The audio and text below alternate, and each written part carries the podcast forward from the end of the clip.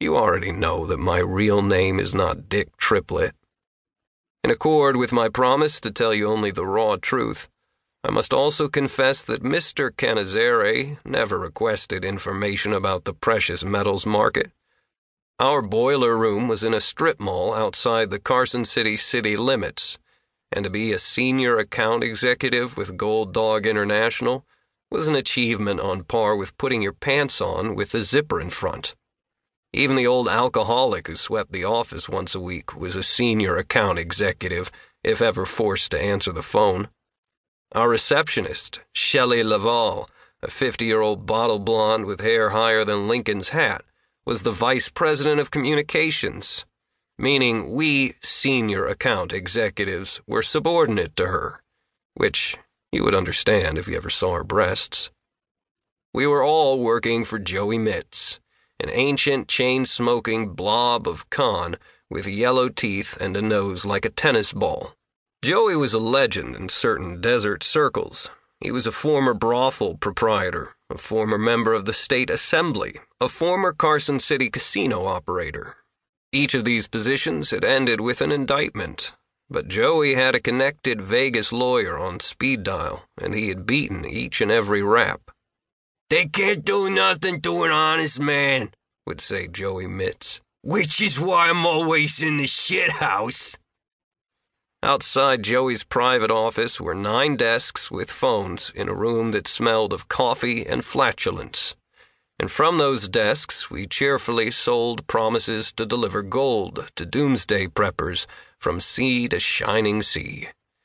As Joey told us incessantly, selling gold is selling money. And if you can't sell money, then you're in the wrong business, chum. Chum was one of the words Joey threw at us instead of our names, which he never seemed to remember. We were Pally, Buddy, Amigo, Brother, Captain, Cousin, Tom, Harry, and Dick, from which I took my nom de plume of gold dust. I'm sure, Mr. Canizeri, that you know the secret to making money on any investment is proper timing. That's especially true in the metals market and I am happy to say that your timing has never been better. Now, Mr. Canizeri, can I call you Luigi? Great. Now, Luigi, if I could show you an opportunity in the gold market, an opportunity that you just could not say no to, are you in a financial position to take advantage of my firm's initial recommendation of $10,000?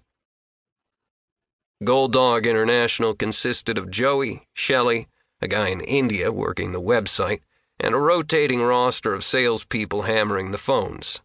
We were mostly young, mostly male, mostly wearing shorts and t shirts and flip flops because the air conditioner was crap. All of us recruited by Joey himself.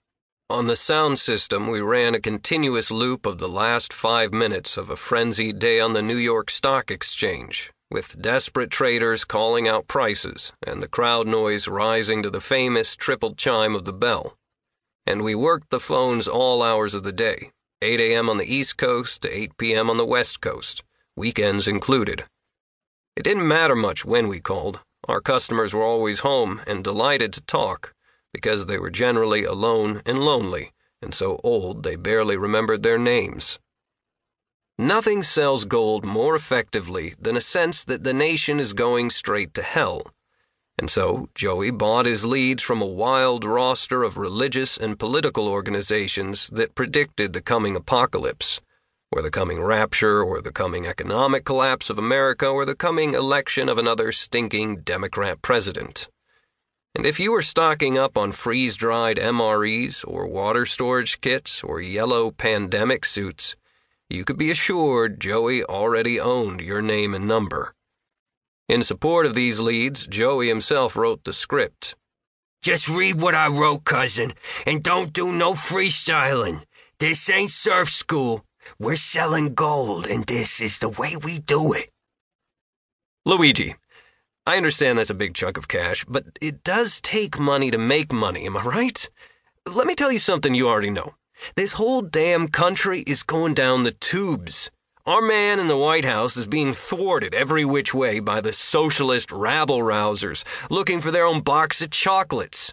And if the mullahs in Iran drop the big one on Toledo,